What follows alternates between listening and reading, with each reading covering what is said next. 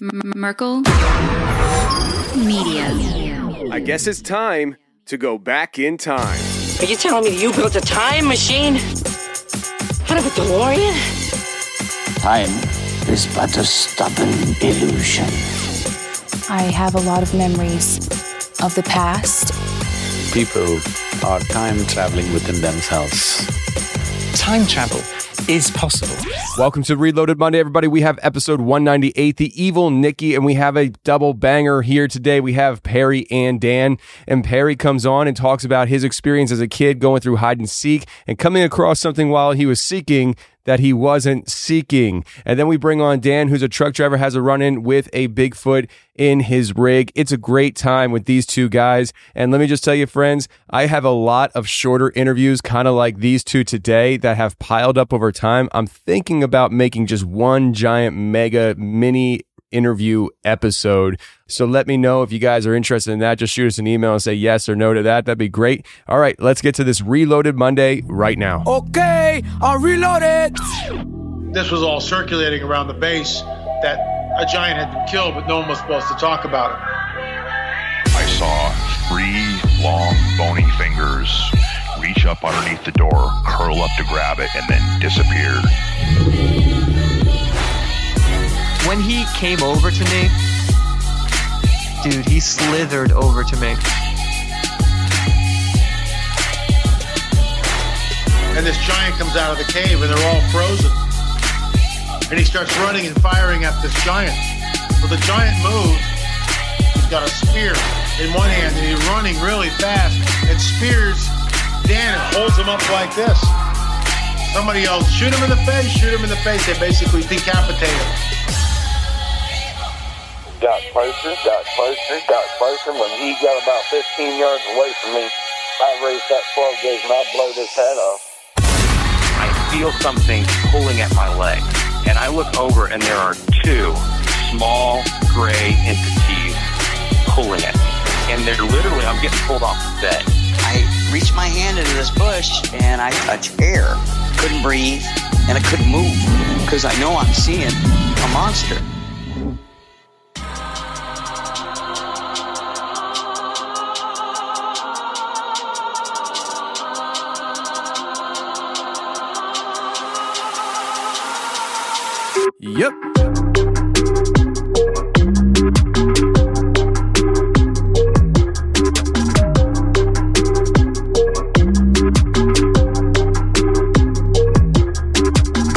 Welcome to the show, everybody. You're listening to The Confessionals. I am your host, Tony Merkel. Thank you for being here. If you've had an encounter or a story you'd like to share with me on the show, go ahead and shoot me an email. My email address is theconfessionals at theconfessionalspodcast.com. That's theconfessionals at theconfessionalspodcast.com. Or go to the website, theconfessionalspodcast.com, hit the contact section, and you can reach us that way as well. Either way works for us, just get a hold of us. And if you want extra shows every week, you love the show, and you want more of it, head to theconfessionalspodcast.com and become a member because members get an extra show every week on Thursdays on the website. So if that interests you, go ahead and check that out at theconfessionalspodcast.com.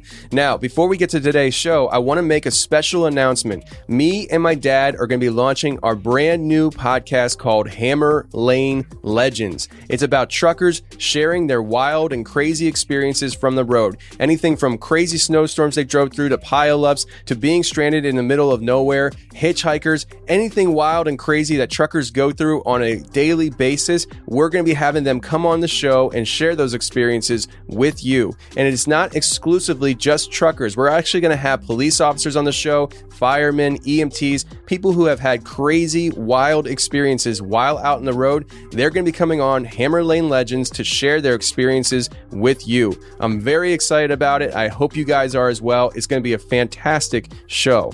And if you want to share your experience on the show, Hammer Lane Legends, all you have to do is shoot us an email at hammerlanelegends at gmail.com. That's hammerlanelegends at gmail.com. Or you can hit us up on social. Facebook is Hammer Lane Legends, Twitter is HLL Podcast, and then on Instagram, it's as well Hammer Lane Legends. So go ahead and hit us up on social media and email us if you have an experience you want to share with us on Hammer Lane Legends. Now, this week we have Perry coming on the show and Dan. Perry comes on first and he shares his wild experience of running into like a demon like entity with his friends when they were kids playing hide and go seek. They all saw it and it seemed very physical to the point that Perry didn't even realize that this was like a demon entity until something happened that tipped him off. And then we're going to bring on Dan, a fellow truck driver who actually saw a Bigfoot while he was out on the road driving. He's going to come on and share that experience after Perry. So let's get to the show right now.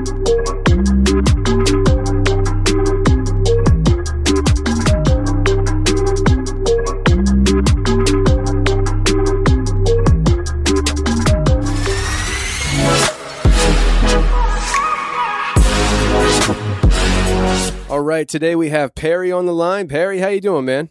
I'm doing excellent. How are you? I'm doing well, doing well. So, uh, you have a very interesting story. Uh, when I read through the email and stuff, I was just like, wow, you know, and me and my wife Lindsay were talking about it. And uh, it's not every day you get somebody on the line that experienced something paranormal, but yet it seems like it was physical at the same time. So, if you could just kind of walk us into the details of the story, where were you, what was going on, and how did this all unfold?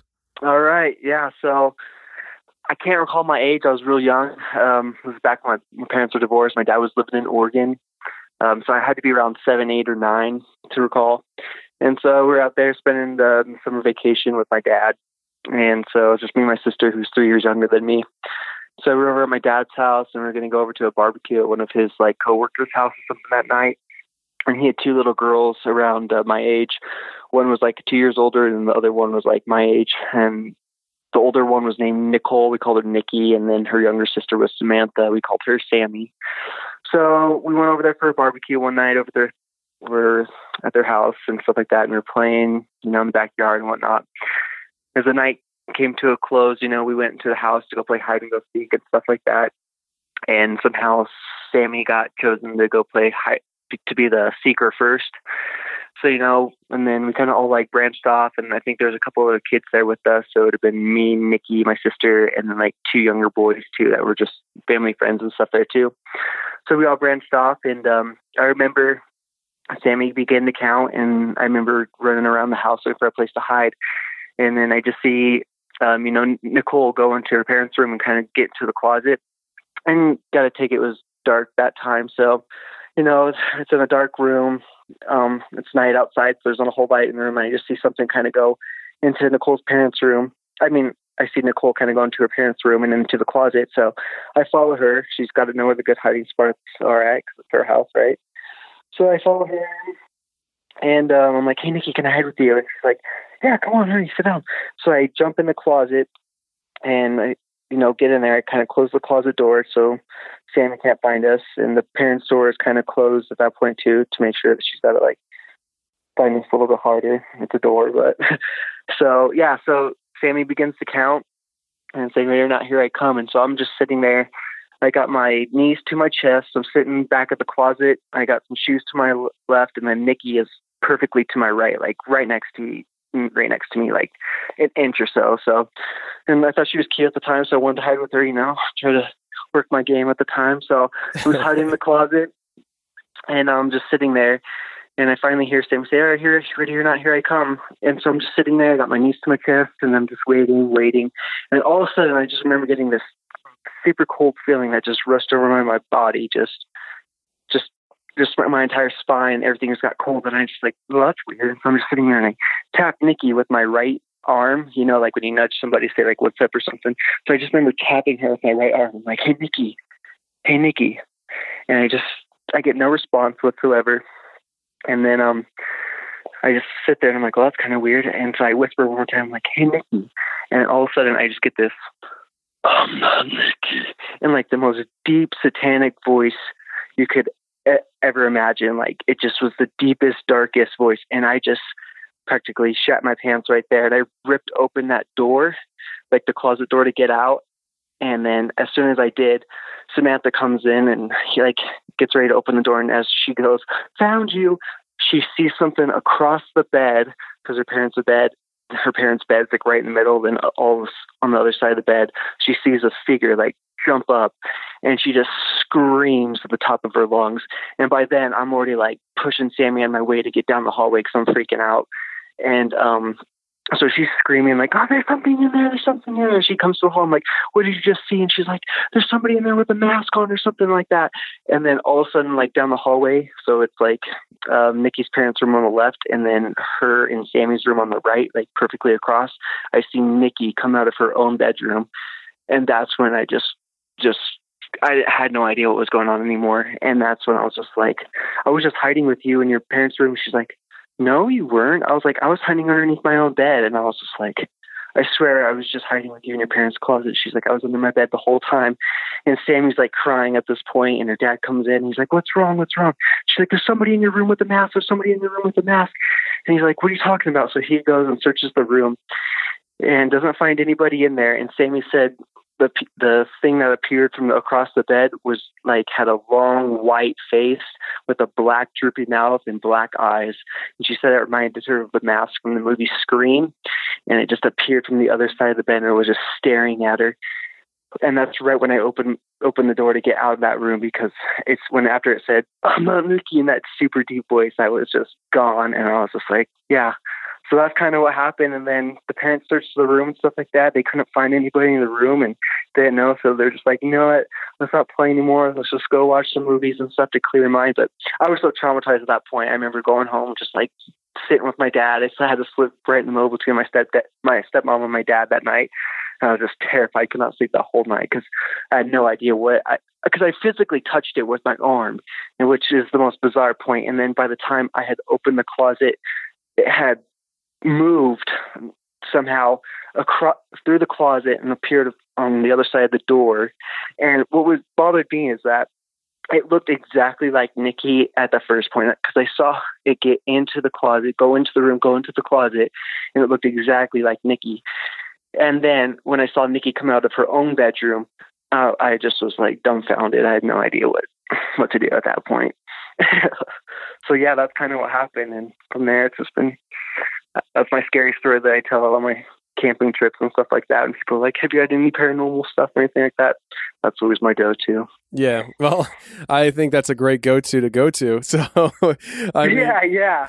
So you have this experience in the closet where you tap Nikki, well, who you thought was Nikki, do you remember ever feeling like when you tapped the person next to you that it didn't feel right or anything? Like eh, whether it's an intuition as far as after you touch the person, or maybe even like the physical touch of it, it felt off. It just well, there was something there. There had to be something there because it was physical. Like I tapped it with my arm twice, like boom, boom. Hey, Nikki. Hey, Nikki. And then she didn't respond. And then so finally, I'm like, well, that's weird because I'm freezing cold right now, and it's like 70 degrees in this house and it shouldn't be this cold. So I tapped it one more time and then all of a sudden I was like, Nikki.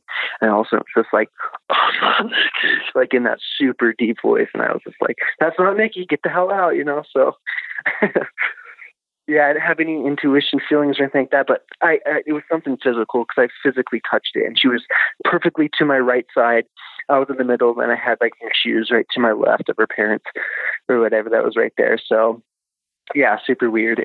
So whatever you saw in the closet, you're drawing, drawing the line that whatever you saw was the same thing on the other side of the bed, just somehow it got there. Did you ever think that maybe it was two different entities? No, I never thought. No, I don't. No, no, I haven't thought that at all. I, I mean, it definitely could have been, but I think if it's a shapeshifter, it can probably move through whatever it wants to. It can just appear here, look like something, and then you know continue. But I don't know what its intention was to scare us that bad because that was terrifying, and I didn't know of that house ever being haunted in the first place. I never heard of anything like that, and the kids never told us anything like that. So I don't know. I don't know if they ever had any more encounters. I'm not in touch with those people anymore or anything like that. But um, yeah, that was just a super super bizarre. Yeah. Well, I mean, when you you know scream or when uh, Sam screams and the parents come in, they search the room and everything like that. Did you ever get a sense that, I mean, obviously you thought about this a lot. Have you ever thought maybe they were just playing a prank on you, or was the environment of the room when they were searching more frantic, like uh, the kids saw somebody in here, we need to make sure that they're safe? Yeah, no, I definitely thought that they might have been playing a trick on us, but nothing ever came out of that room. So there's no other parents that came out of that room.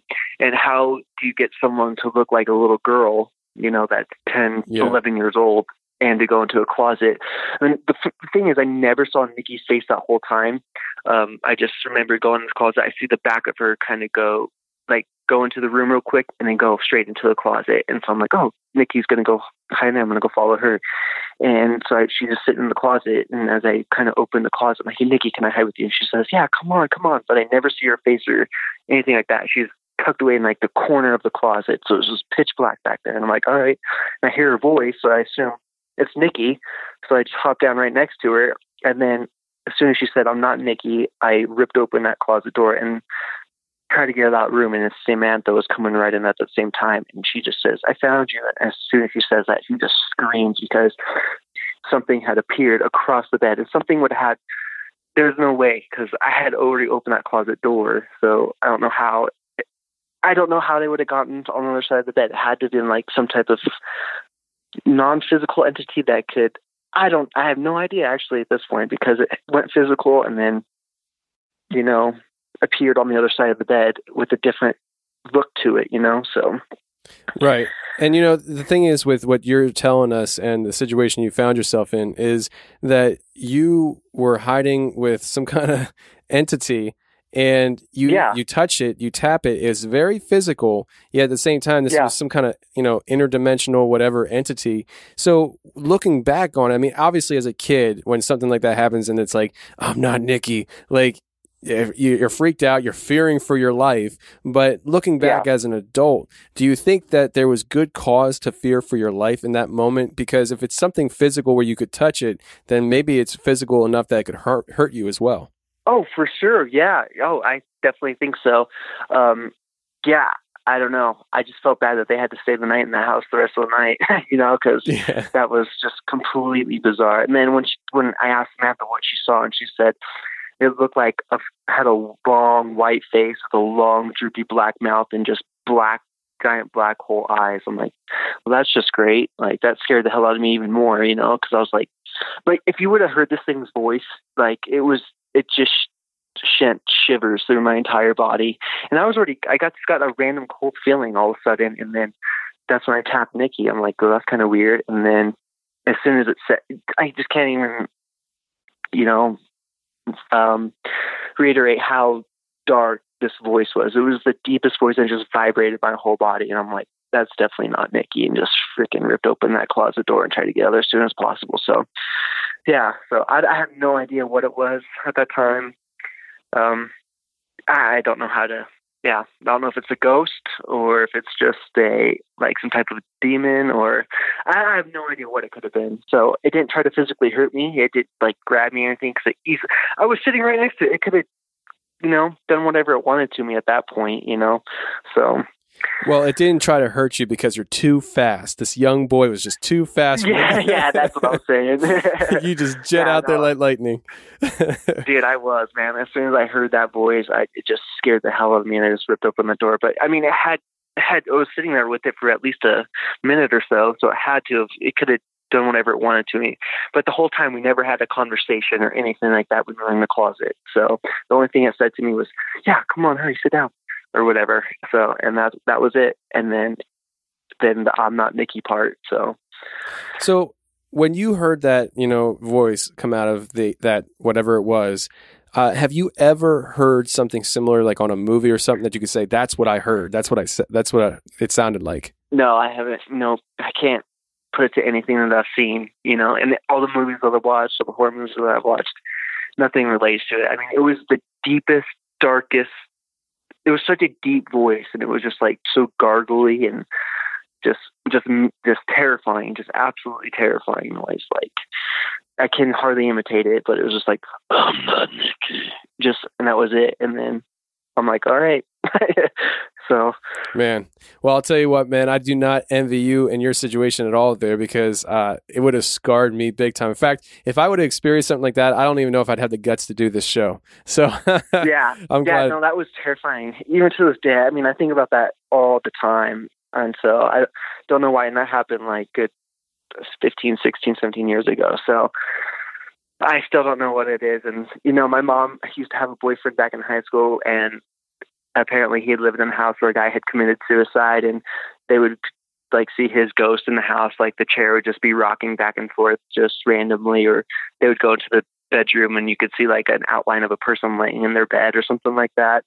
So she said that she's had some ghost figures that she's seen in her life and stuff like that. But I'm just like, but she never saw the physical being. She would just see like random stuff move or uh, a figure of a person laying in a bed and stuff like that. But so I try to put that to what I've seen and what's happened to me. And I just, I don't know, because whatever I touched was something physical at one point, and then it just disappeared, um, appeared across the bed, unless there was two figures, like you said, and then that's what Samantha saw it. But having Samantha see it too just verifies that there was definitely something in that room going on.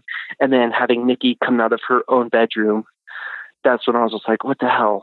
I I just don't, it couldn't put it together in my mind, like what was just going on because I was like, I remember going into the closet because I saw you go into the closet.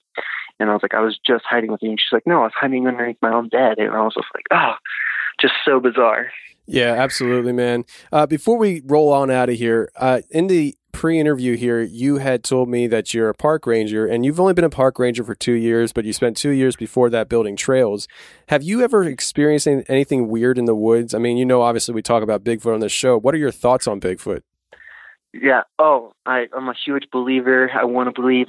Um, yeah. I, um, you know, I've only had. I think we've only had one weird call, and that was when I was on the trails team my first year, and that was when um, someone was hiking out with their two daughters, and I can't remember the trail, but it was somewhere in uh, Boulder, um, headed up towards like Allenspark, and they were hiking down the trail, and they had some rocks thrown at them, and so the mom had thrown one back, and they heard just this gnarly growl um, and that's when they, the mom just kind of, the two daughters just started crying and stuff like that. And they kept getting rocks thrown at them. And so they just thought it was people messing with them in the forest. And they, I remember getting that call from the Rangers and they were talking about it because it had just spread to the trails team and to the forestry team and stuff like that. So I remember hearing about that. Um, but I've personally never had anything happen to me when I've been on trail, and I'm out in some really remote areas sometimes. Um, I had that feeling, you know, like when people say they go hiking and it sounds like there's something else in, else like stepping next to you or whatever, and so you stop to see if you can hear anything else moving, and then you walk, but it just sounds like you're making more noise than you really are.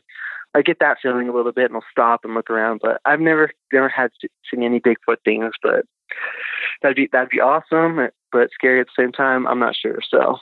Well, you've had enough scary experiences to last you a lifetime with that first one, brother. So yeah, that first one was terrifying. I mean, I've seen a, a good amount of UFOs out here ever since I moved to Colorado and stuff like that, but I've not seen any Bigfoot. But he's he's got to be out there. I don't know. How, do you get a lot of people that call in and say they've seen Bigfoot in Colorado?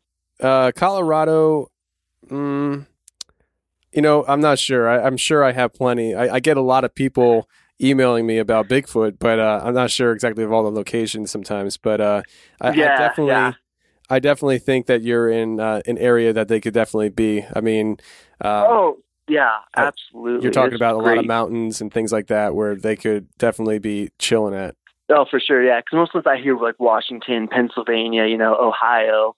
Those are like the big main places. So, but I don't ever hear about Bigfoot encounters out here in Colorado. But there would definitely be some great places for them to go hide, and when they have all the natural resources that they need. So, well, you know, that might be something. There might be something to that. You know, Pennsylvania. Uh, I'm not sure about Ohio, but those are states where weed is illegal. And so maybe, you know, people are just really relaxed and chilling. They're not worried about what they're seeing in the woods. yeah, yeah, yeah. It's, I mean, it's so heavily recreated out here too that maybe that's, that's probably another reason why too. So, because we have so, there's just so many people out the trails, you know, mountain biking, fishing, hunting. I mean, it's just huge out here. So, yeah.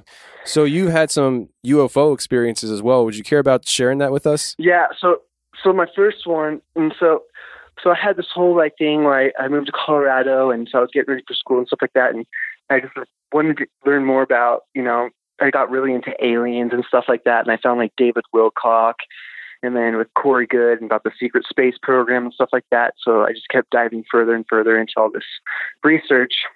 And I remember going on my back deck one day, and I was just hanging out there.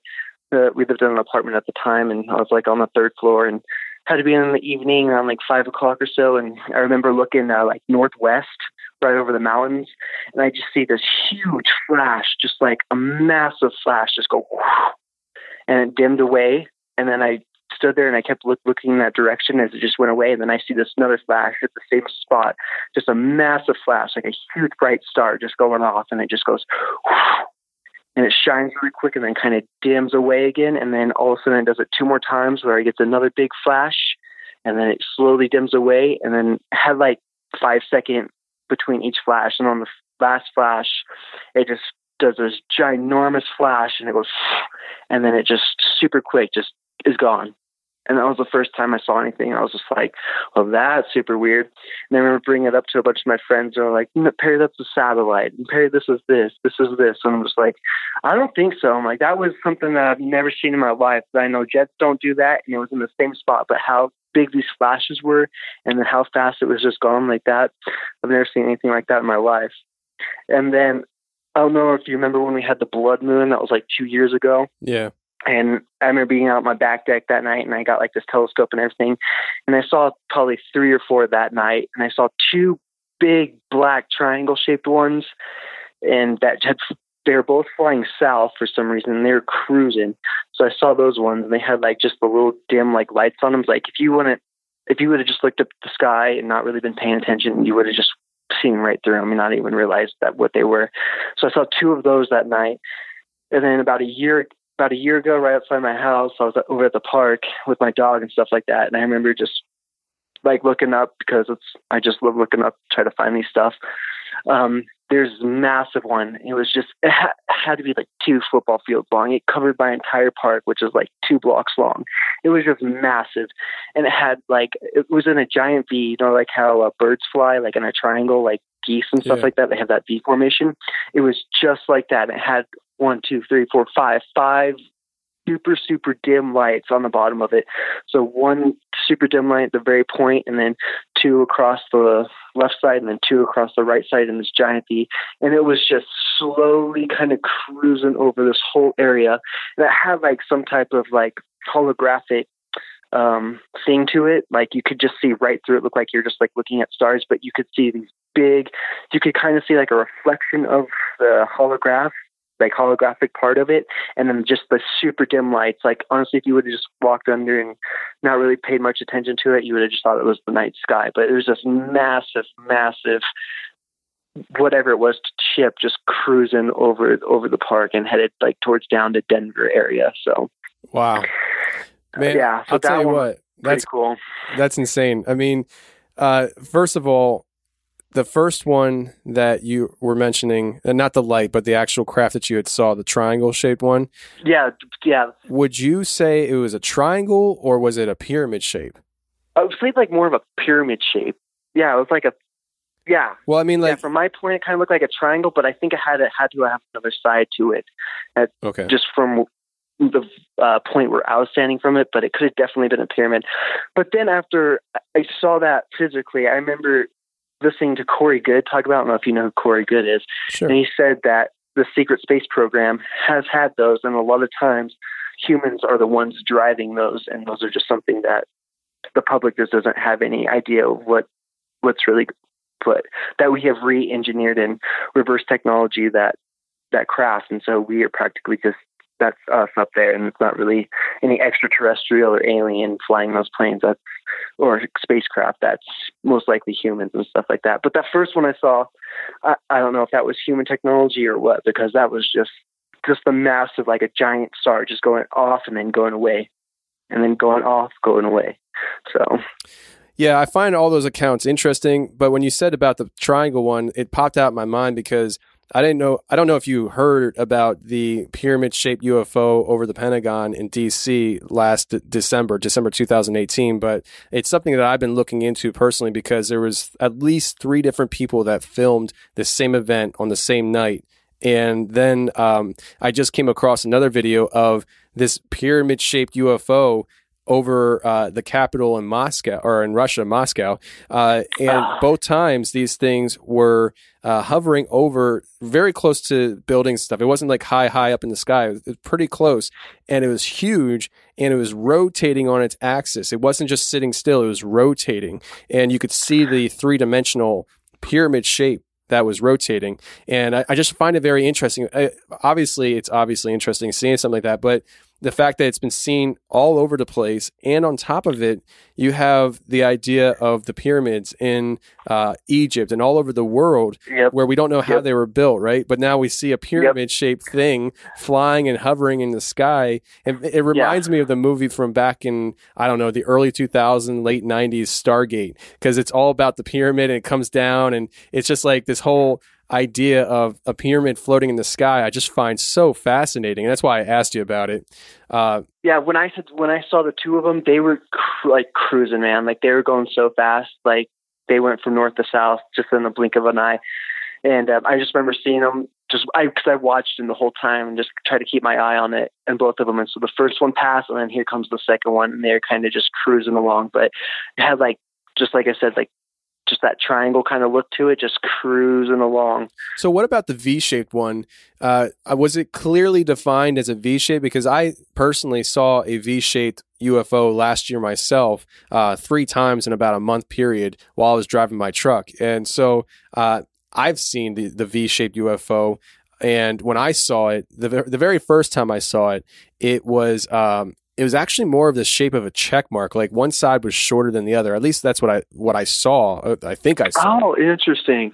Yeah, this one looked like to be like almost like perfectly like in a perfect V. It looked just like a giant V, and it had some type of cover across it, but it was just so so massive. It had covered my entire park, which yeah, like I said, two two blocks easily. It had to be like two football fields long because and but it was going so slow that it was just kind of weird. And yeah, I just remember just straight just looking at it, and all I could see was those really those uh, five dim lights on the bottom of it, and that's when I was just like, well, that's some type of craft that's easily just just cruising through here and just has you know people will never know that there's something directly above them because it's just looks like the night sky but it's obviously being covered by whatever type of technology they have on it and it, it was just massive but just looked like a huge just ship just kind of just cruising along the night sky and i couldn't tell how how high it was up in the sky. It didn't look like it was that high you know maybe a few thousand feet above us you know if that so Yeah, so I mean, in other words, it was it was kind of like the shape of a boomerang, right? Maybe not uh, yeah, exactly. exactly you got it that's exactly it just like a boomerang Okay, so how'd that whole experience end? I mean, you just watched it sail off into the sky, night sky, or what? yeah, I just like well, I was just hanging out, yeah, just right at the park, and so I just watched it kind of just cruise along. I, I mean, I probably watched it for a good minute as it crossed me and finally went completely south to where I just couldn't see it anymore, and it was just kind of gone. It didn't look like it was taken off on anything. It was just, just you know, low cruise control. You know, that's what I'm saying. It was just hanging out. So What about the sound? Was it completely silent? completely silent. That's the, I definitely try to listen to the sound and stuff like that. Dead silent, just nothing but you know, just that evening, and it was, you know, more towards winter time, so there's not like birds or anything out that late. So, yeah, it was just just cruising, no sound. All it, the lights are what gave it off. Those five dim lights. That's really what I noticed because you could easily kind of point if you were to focus, you could easily pick out the five boomerang looking lights that were underneath it in that perfect shape, just super dim and just cruising. Yeah. Well, I'll tell you what, Perry, man, I really do appreciate you coming on and sharing this experience and stuff. It's definitely one that's uh, very frightening, very frightening, and I do appreciate you sharing it. Yeah, well, thank you, Tony. Thanks for giving this outlet to not only me, but to everyone else. And it's an awesome show. Can't thank you enough for having it. So thank you.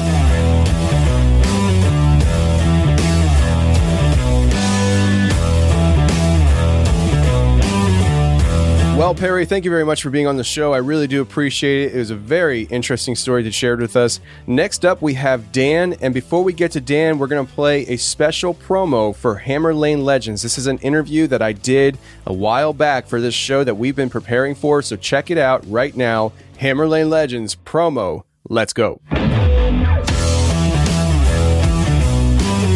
Obviously i'm sure you've had lots of different experiences out on the road over the years and stuff you've probably seen uh, crazy things and this this show is about people coming on and sharing some of their stories and experiences from the road uh, and you and I connected on Facebook, and it turns out, you know, a, a while ago, I think was, you said it was back in the 70s or something, you actually saw a guy uh, commit suicide while you were driving. What happened there?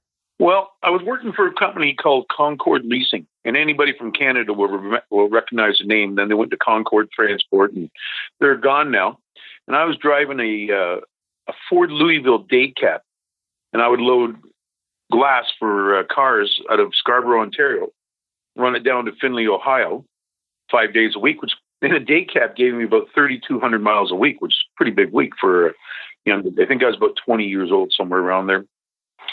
So occasionally, uh, they would give me a backhaul out of the Detroit area. So one day up near the, I'm not sure of the the name of the uh, where they used to play baseball up there on the east side of Detroit. There, around 75 and 94, there was a, a baseball diamond there, and uh, I went into a, an old warehouse there, and I loaded a load of cowhides, and I was taking that back to Toronto, and it took me most of the day to load a load of cowhides, like July, August, uh, you know, like a nice summer day, nice clear sunny day. So I finally get my load on, I get my customs papers done, and uh, I start heading towards the bridge. And a little bit, I was lucky. There was a little bit of a lineup at the cash box, but not much. I mean, matter of a couple minutes. So I start climbing the hill uh, for the Ambassador Bridge, which is a pretty big pull, right? Like I was grossed out. Oh, I was, I was overloaded for the states. I was probably up around ninety thousand pounds, and I'm pulling up the bridge, and and you know, in that scene for the 70s show where, where Eric's sitting on the hood of his car, you know, that, that Vista Cruiser, that big station wagon yeah. with the open windshield on the top? One of those goes roaring past me as I'm climbing the hill. I'm up near the top. And, uh, all, I mean, the reason I noticed him when he had his, when he passed me, he had his foot right to the floor and with those two barrel carburetors and the exhaust, and it would just hiss as it went past you. I thought, boy, look at him go. So I picked up another gear and I'm climbing the bridge and uh, which is a pretty good pull. And he pulled over in front of me, just hammered the brakes on and pulled over in front of me. And I went, son of a gun, what's he doing? He put it in park, threw open the driver's door, ran out the side of the car, across the front of it, and jumped right off the side of the bridge in front of me, maybe maybe 50 feet in front of me. And, and the one thing I remember was kind of like like the uh, Wile E. Coyote cartoons, you know, where he falls off a cliff and he kind of pauses there for a second, then he drops out of sight. Yeah. It was exactly like that. Just exactly like that. He just kind of hung there in the in the air for like a a split second. You know, his arms and legs all spread out, and this this look on his face that I'll never really forget, and uh, just dropped out of sight. And the car door was open. The car was running. So I went, "What am I going to do? You know, like what do you do? It's not like I can catch him at this point." So I, I, I got in the left lane and I passed them and I I went up over top of the bridge and I came down to customs and there was a woman Canadian customs officer there and she goes, citizenship. And I said, somebody just jumped off the bridge. She goes, what do you mean? I said, a, a guy right in front of me just jumped off the bridge. Goes, we'll take care of it. Citizenship. and away I went. So I don't know what it, I would imagine, of course, that they went right up there and, you know, looked for the body and recovered the car. But that's probably one of the stranger things I've seen.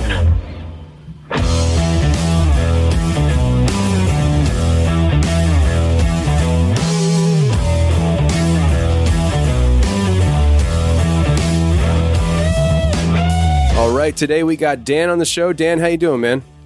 I'm doing very well. How are you doing? Doing well, Dan the man. All right.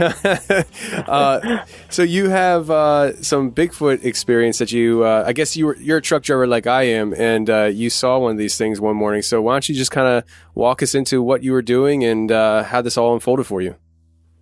Okay. Um, yeah. So, like I said, I was a truck driver. I would go through a uh, mountain pass here in Oregon four days a week, usually in the middle of the night. Um, and it all kind of it started that whole area tends to be kind of weird like uh, i've always had just weird feelings going up there you know if you have to stop and like put chains on in the winter or something but didn't really think much about it and then things just started happening like i'd be driving and you'd hear howls or growls, you know, it's kind of stuff of that nature. And I just always put it off to random animals in the woods. And uh, several times it sounded like stuff was getting thrown at my truck, which I always I couldn't find an explanation for. But I didn't jump straight to Bigfoot. And then this all happened within about a month period, and just seemed to get more and more. And then one morning, I'm driving along and I catch some movement up a ways ahead on the road, and it's pretty common to see deer or bear along the way. So that's kind of what I just figured it was going to be. You know, slowing down just in case it ran out in the road.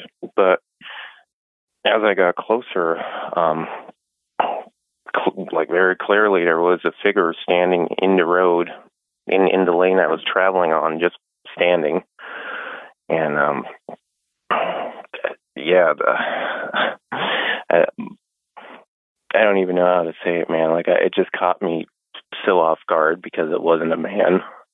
It was just a, a tall figure, probably seven to eight feet, I would say, and uh, very hairy, reddish brown color in the fur.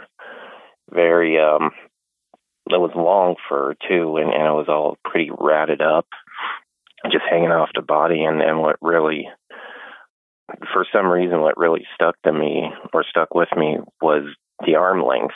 It just was not a natural arm length. They, they hung down almost to the knees. Um, this whole thing lasted maybe about ten seconds. Uh, they, I was so dumbstruck, I guess, by by what I was seeing that I didn't even continue to slow down. Like I, I was just staring and driving. And uh, as I got closer, probably within about 25 to 30 feet, it did one jump and it was gone. I, I, I couldn't see it anymore. Off the side of the road is a bunch of rocks, um, old lava rocks that you know, it's, it's not necessarily a place anybody would want to walk through, but that's where it jumped to, and and it was just gone. And I think I probably drove on for another five minutes before I really started processing what it was. I just kept thinking the whole time to myself, you know, what the heck was that? Um, did I really just see that? And it, it took me some time. Yeah, I can imagine. So I'm I'm assuming you weren't a uh, a Bigfoot enthusiast or anything like that going into this. It really was just uh, out of the blue for you. Yeah, um, it's you know it's kind of part of the culture in this area. You see it a lot in business names and people have stickers and stuff, but I always just took it as a story, not an actual real life thing.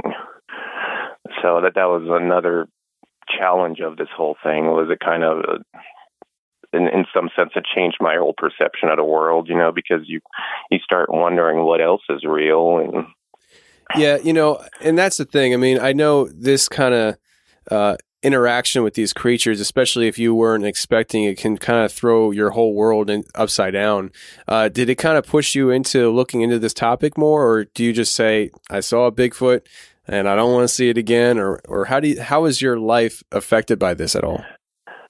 Um, the first few weeks I did struggle with it a little, and I didn't tell anybody, um, just because I was worried that I'm losing my mind and going crazy.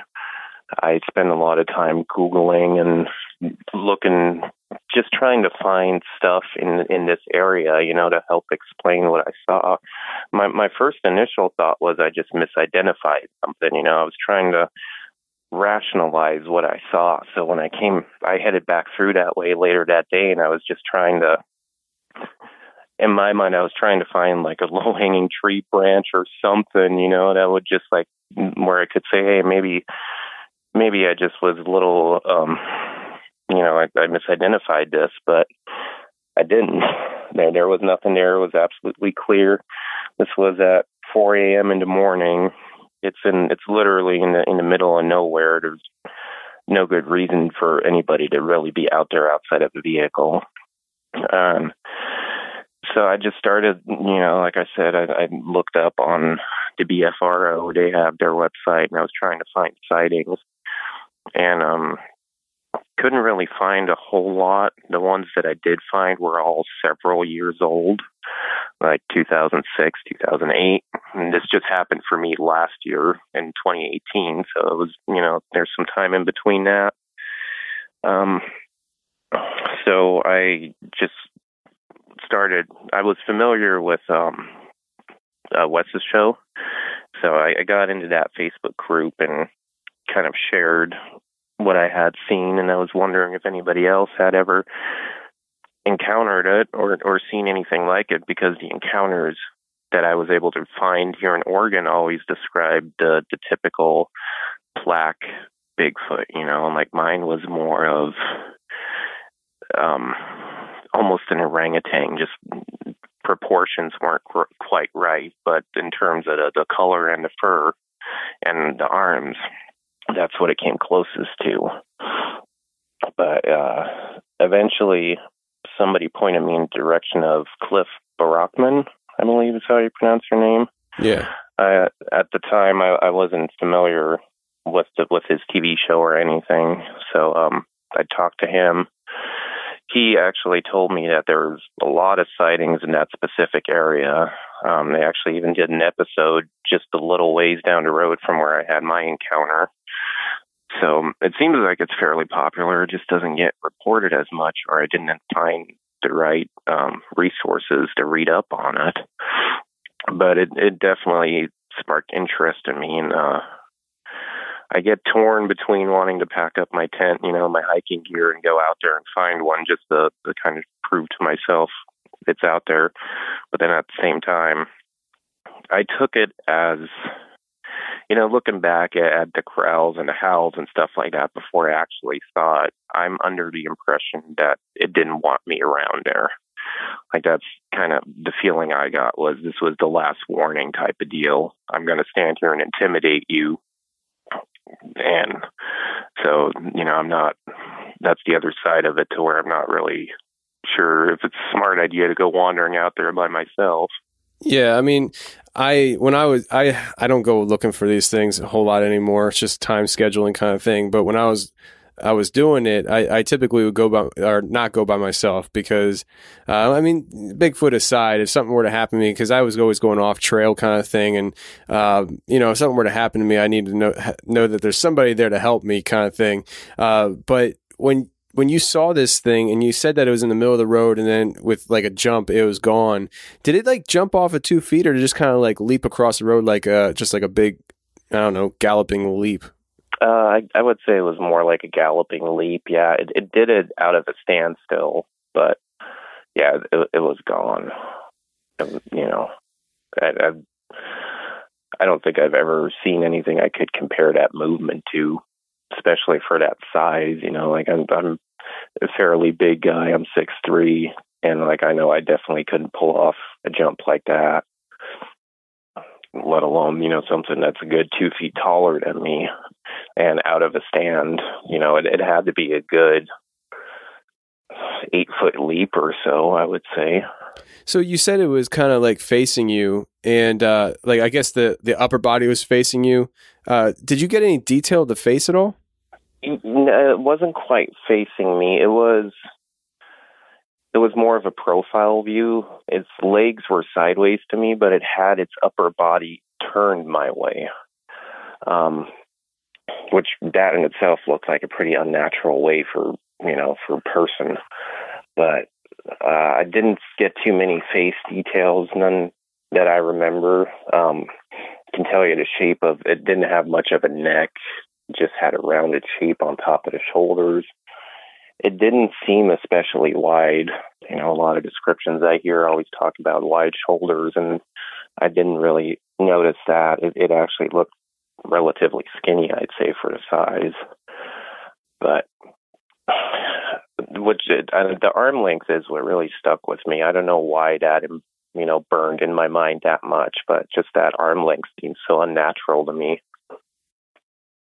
that I kind of I, I think that's what I focused on the most for whatever reason. Yeah, you know, it's one of those things where when you're seeing something that isn't supposed to be there, it's not supposed to exist.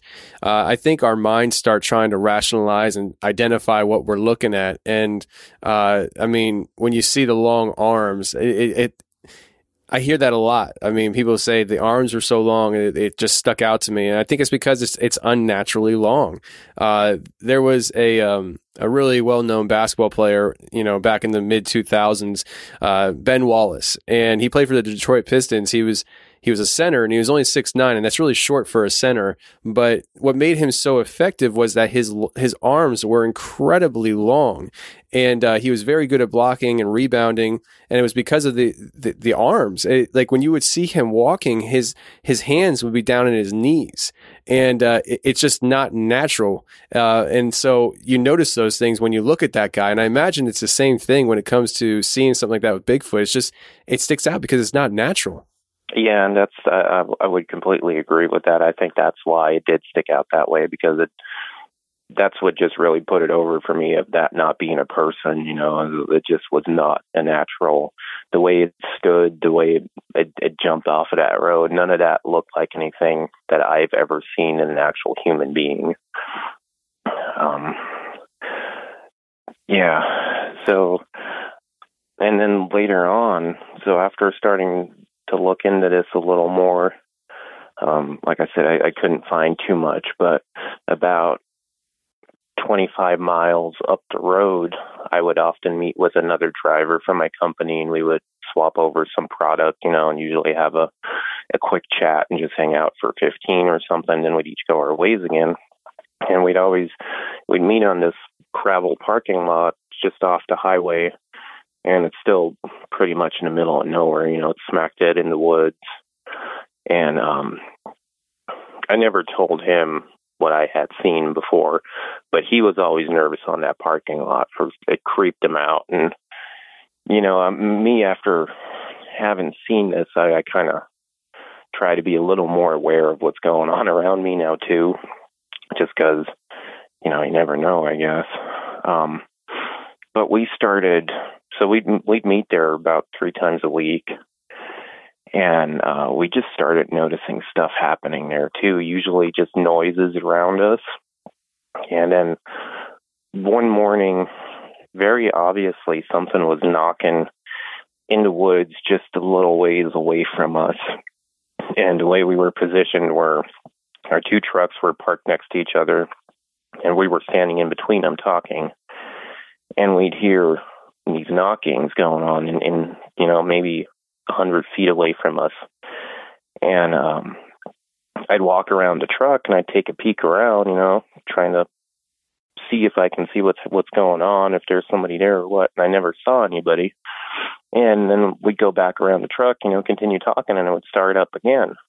And uh, at the time, I didn't notice it right away, but I was my curiosity got the better of me, and I started walking straight to the woods because I was just, you know, intrigued.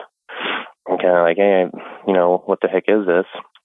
And uh, I got to about within 50 feet of it, and that's when I started realizing, like, hey, this actually, it almost seems like something's trying to lure us away from our vehicles because it would only we'd only hear the knocking when we come out in between our vehicles. So uh, I decided it's probably best to, you know, not go wandering in there, and I walked back and this continued for a good 10 minutes or so, and we finally said, okay, it's probably time to leave. And uh, once I started looking into that, there's a, a native re- a reservation about 30 miles away from that spot. And it's the Plateau Indians, as is what they're called here. And they talk about um, stick Indians. And in, in their version of it, it's a bad spirit in the woods that essentially lures people away, and then oftentimes they're never seen again. I have tried to contact the tribe, you know, and kind of get some information on this just for myself, but they're not um, they're not too friendly yeah. to outsiders. Good luck. Yeah, they, they they don't respond much, and I've heard later on stories too that sometimes people that go onto the reservation disappear. And I mean, this is all hearsay. I don't know how much is factual, you know, but it does make you wonder if it could be related.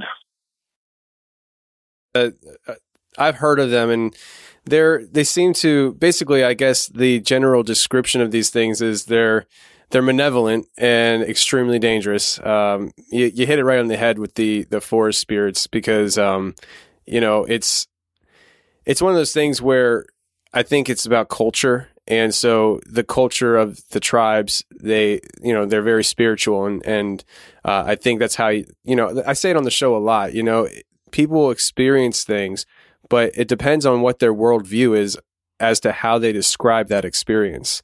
And you have two different people experience the same exact thing, but they describe it differently because their worldviews are different. And uh, I think you have a lot of that when it comes to the Native American stories and lore. Uh, do you still work for that company? Um, no, I, I stopped. I quit a few weeks back. It was unrelated, but I got a new job now, okay. so I'm not heading out there as much anymore. Yeah, and I, I bet you're glad about that. What did the guy say uh, when he was there with you and you guys were hearing the noises and stuff? Was he like scared? Was he? Did he have any ideas or suggestions as what could be? Uh, no, he didn't. He he was just he was very creeped out about it. Like he got, you know, he was very uncomfortable, wanted to get out of there me um something like I say, curiosity gets the better of me sometimes. You know, if I, I always joke if I was in a horror movie, I'd probably be the first to die because I'd be the idiot that goes looking in the basement to see what's making yeah. a noise. You know, but um, yeah, he he just wasn't comfortable, and and later on when we'd meet in that lot, he just he always complained about it. You know, he always said we should find a better spot but it was just the the company dictated that that's where we should do our product swaps and stuff because it wouldn't be disturbing anybody early in the morning. You know, you're out there by yourself. Um, one thing that happened probably within two weeks of of those knocking in the wood and that that whole episode. Um, I got there early and I was waiting for the other guy to arrive and I saw a sheriff car pull up in, in an SUV just on the other side of the road. And the deputy got out, had his flashlight on, and was looking around, uh, shining onto the ground, going off the path a little and looking around. It, it seemed like he was looking for tracks to me. I mean, given that I might be biased just because of that experience, he could have just been looking for something else. But it struck me as pretty weird. Um, he was out there by himself. He didn't have his lights on, you know, his, his sirens or anything. He just stopped, got out, and had a look around for about 10 minutes and then got back in his SUV and drove off. And kind of made me wonder, you know, what, what that was all about. If maybe he knew something or has heard stuff. Yeah, I, I would have liked to gone up to him and asked him, but just didn't seem like a smart idea to approach him in the middle of the dark, uh, you know, in the middle of nowhere. well, I, I'm a nosy kind of guy, I guess, because I whenever I see a cop, like I, I always like say hi and stuff. And uh, I've been known to walk up to cops and just strike up a conversation like they're not even on duty working. it's like they have time to talk to me. But uh, I, I definitely, I, I knowing me, I would have gone over and like, hey, what are you looking for? That's just how I am. I, I really wanted to, like I said, it just didn't. It didn't seem like the best time to do it, but yeah, especially yeah. that early in the morning. I'm, I'm, sure he knew you were there. Uh, I I thought you were oh, going to yeah. say he pulled in to say, you know, what are you doing here, kind of thing, uh, because you're out in the middle of nowhere. I was thinking when you were describing it, I was like, man, that sounds like a good spot where you know drug exchanges could happen. so yeah, and, and you know, I actually saw. I don't know if it was the same deputy, but the sheriff's cars would pass by there on a fairly regular basis. I always assumed, you know, maybe one of them just lives down the road there or something, because um, there are some spread out houses, a little, you know, five miles down the road or so. So I've seen him drive by several times. It was just the first time that I actually witnessed him getting out, and he was looking for something. Clearly, you know, I can't speak to what it was, but I mean, obviously, you know, just get out and walk around just to, you know, get your exercise in. I'd say in that area, but yeah. Now, is this something that you talk about with friends and family and tell them what you saw, or do you kind of keep it to, quiet to yourself? Um, I told my wife before anybody else, and uh, I did share it with a former coworker. He himself is um, part of a native tribe. He, he's native, and so he's got some insight from his tribe, you know. But but he's from South Dakota, so so. But it was interesting because he's had an encounter, or at least something happened to him when he was a kid. He'd tell a story about riding his dirt bike in the woods with his friend, and uh, when they were stopped, something was throwing rocks at them. And being being the young kids they were, they thought it was a game and somebody was messing with them, you know. So they would pick them up and throw them back. And then he says that you started hearing movement and the rocks kept coming closer and closer and the movement came closer and closer and they eventually just got spooked and took off out of there. So, but he's a little more open minded, you know. So I would talk to him a little, and then outside of that, I don't really share too much. Um, I do, you know, if I'm, I'm in some Facebook groups, I'll talk about it. Like I'm, I'm in your fan page and Wes's, and sometimes we'll share our experiences or thoughts. Um, you know, not to be mistaken, I'm, I'm nothing of a researcher or anything like that. For me, it's mostly I just want to find out some stuff and learn some stuff for myself, you know, because it is it is very interesting. And after coming to terms that I have seen something, I, I do want to know as much as I can about it. Yeah, and that's that's natural, I think. I mean, when you have something that shifts your paradigm and shifts how you view the world and makes you start questioning what else is out there, what is going on, uh, you you do look into things and you start because you're looking for answers and stuff. I think that's a natural thing. Uh, but I'll tell you what, Dan, I appreciate you coming on and sharing that story because uh, it's very interesting. It, it makes me wonder. Uh, you know, it's one of those things where why did it stand in the road and wait for you to get to it? Because uh, it's the middle of the night, not a lot of traffic. It could have waited to cross the road until you passed or passed sooner. But the fact that it, it stood in the middle of the road, saw you coming, and was, you know, turning its upper body towards you, it makes you wonder why it does that. Because you, you hear people talk about how, you know, these things are elusive and they don't want to be seen. They're very smart. Well, if they don't want to be seen, it seems like that's a very dumb thing to do. So it just makes you wonder why. Yeah, that's exactly where I was too, and and you know, this is all uphill, so I drove uh, a refrigerated truck, you know, so I you got the the truck working hard to get up the hill, making a lot of noise. You got the reefer unit on top of it making a lot of noise, and there was no traffic at all. Like I said, it's uphill, you know, it's a wooded area, so there's a that thing would have literally heard me coming from a mile away. And it it wasn't crossing the road when I saw it, you know, it was standing there and I felt like there was an intent behind it. That's why I kind of took it as I, I think it was an intimidation thing, is is my impression of the whole thing. I think it just got annoyed with me coming through there so often, you know, and making noise and possibly I don't know, maybe I was disturbing a hunt or, or just its sleep or whatever. I don't know.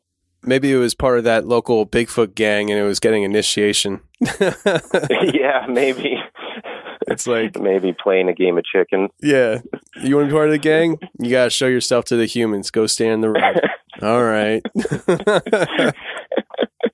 yeah. Who knows? Yeah, man. Maybe they're just as silly as we get. Well, you never know. I mean, it, you hear all these different stories and stuff, and you know, it, it's just like it, it, does seem like they're elusive. It does seem like they don't want to be seen. But then there's stories that, like yours, that just it, goes against everything that you think about these things, and it just makes you wonder why. And that's a question that you'll probably have forever because we're never going to really know the answers. I don't think. Yeah, no, I, I agree, and that's kind of a little bit of the frustrating part too. You know, for me because I, I, I don't know. I'm the type of person I want to know why things happen. Um, you know, several years ago, my wife and brother-in-law were sitting outside, and we saw some random lights in the sky too, and, and that just that followed me forever too. And you know, I'm constantly trying to figure out what it was, and doing Google searches gets frustrating because it doesn't seem like anybody else saw it. And, and you're like, come on, man, you know, like how how did how am I the only person, or how are we three the only people that saw this? And what was it? You know, why is nobody else talking about this yeah. kind of? Yeah, it's it's those things, man. They they shift your paradigm. They shift the way you view things, and uh, you know, the UFO phenomena is something that is uh, is growing. Actually, there, there's more UFO sightings. Uh, reported every year. Uh, it seems like this is something that's becoming more of an issue than less, to the point that our our government's uh, military is now looking into UFOs, and at, at, least to the point where they're allowing their soldiers to come forward and share what they saw. Because I think the government's trying to figure out what's going on as well, which is kind of a, a scary thing because we we often assume that they already know and they're just not telling us. But the fact that they're telling the soldiers to come forward and share what they saw it, it kind of leads you to believe that they're not quite sure what's going on. They're trying to figure it out themselves, and that that's kind of concerning. Yeah, I, I agree. You know, and if you look at historical areas of how much time and money they spent back in the the the 50s and 60s to look into stuff like that, you know, that's like you said, it kind of makes you wonder a little and worry that they're not all knowing either and all powerful as we tend to just put our trust in them. Yeah, I think that we, we have a situation where, you know, not one person in the government controls everything. I mean, people glorify the position of the president. Oh, this person's going to be able to change the world or this person's going to tear everything apart. Uh, it, it, the government's very compartmentalized and it, it takes a lot for things to get done, but also at the same time, it takes a lot for information to spread and for everybody to know about it. And so, I, though I, I think that there are people within uh, the shadows, at least, of the government that are more in clue and check of what's going on, I think the generalization of the government or the general military, I don't think they quite are aware of what's actually going on out there. Uh, and so yeah. it's one of those things I, where, I agree. yeah, it's, it's just compartmentalized, I think. But, um, Dan, I appreciate you coming on and sharing, man. I really do appreciate the talk. Yeah, no, uh, it was my pleasure. I've been listening to your show for a while. It's you know good to talk to you, and look forward to listening to more episodes to come.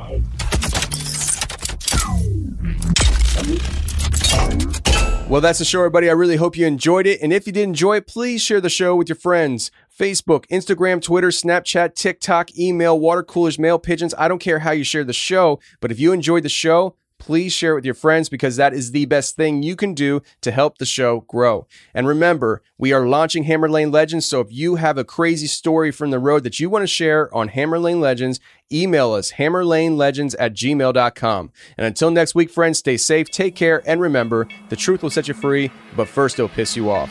Bye.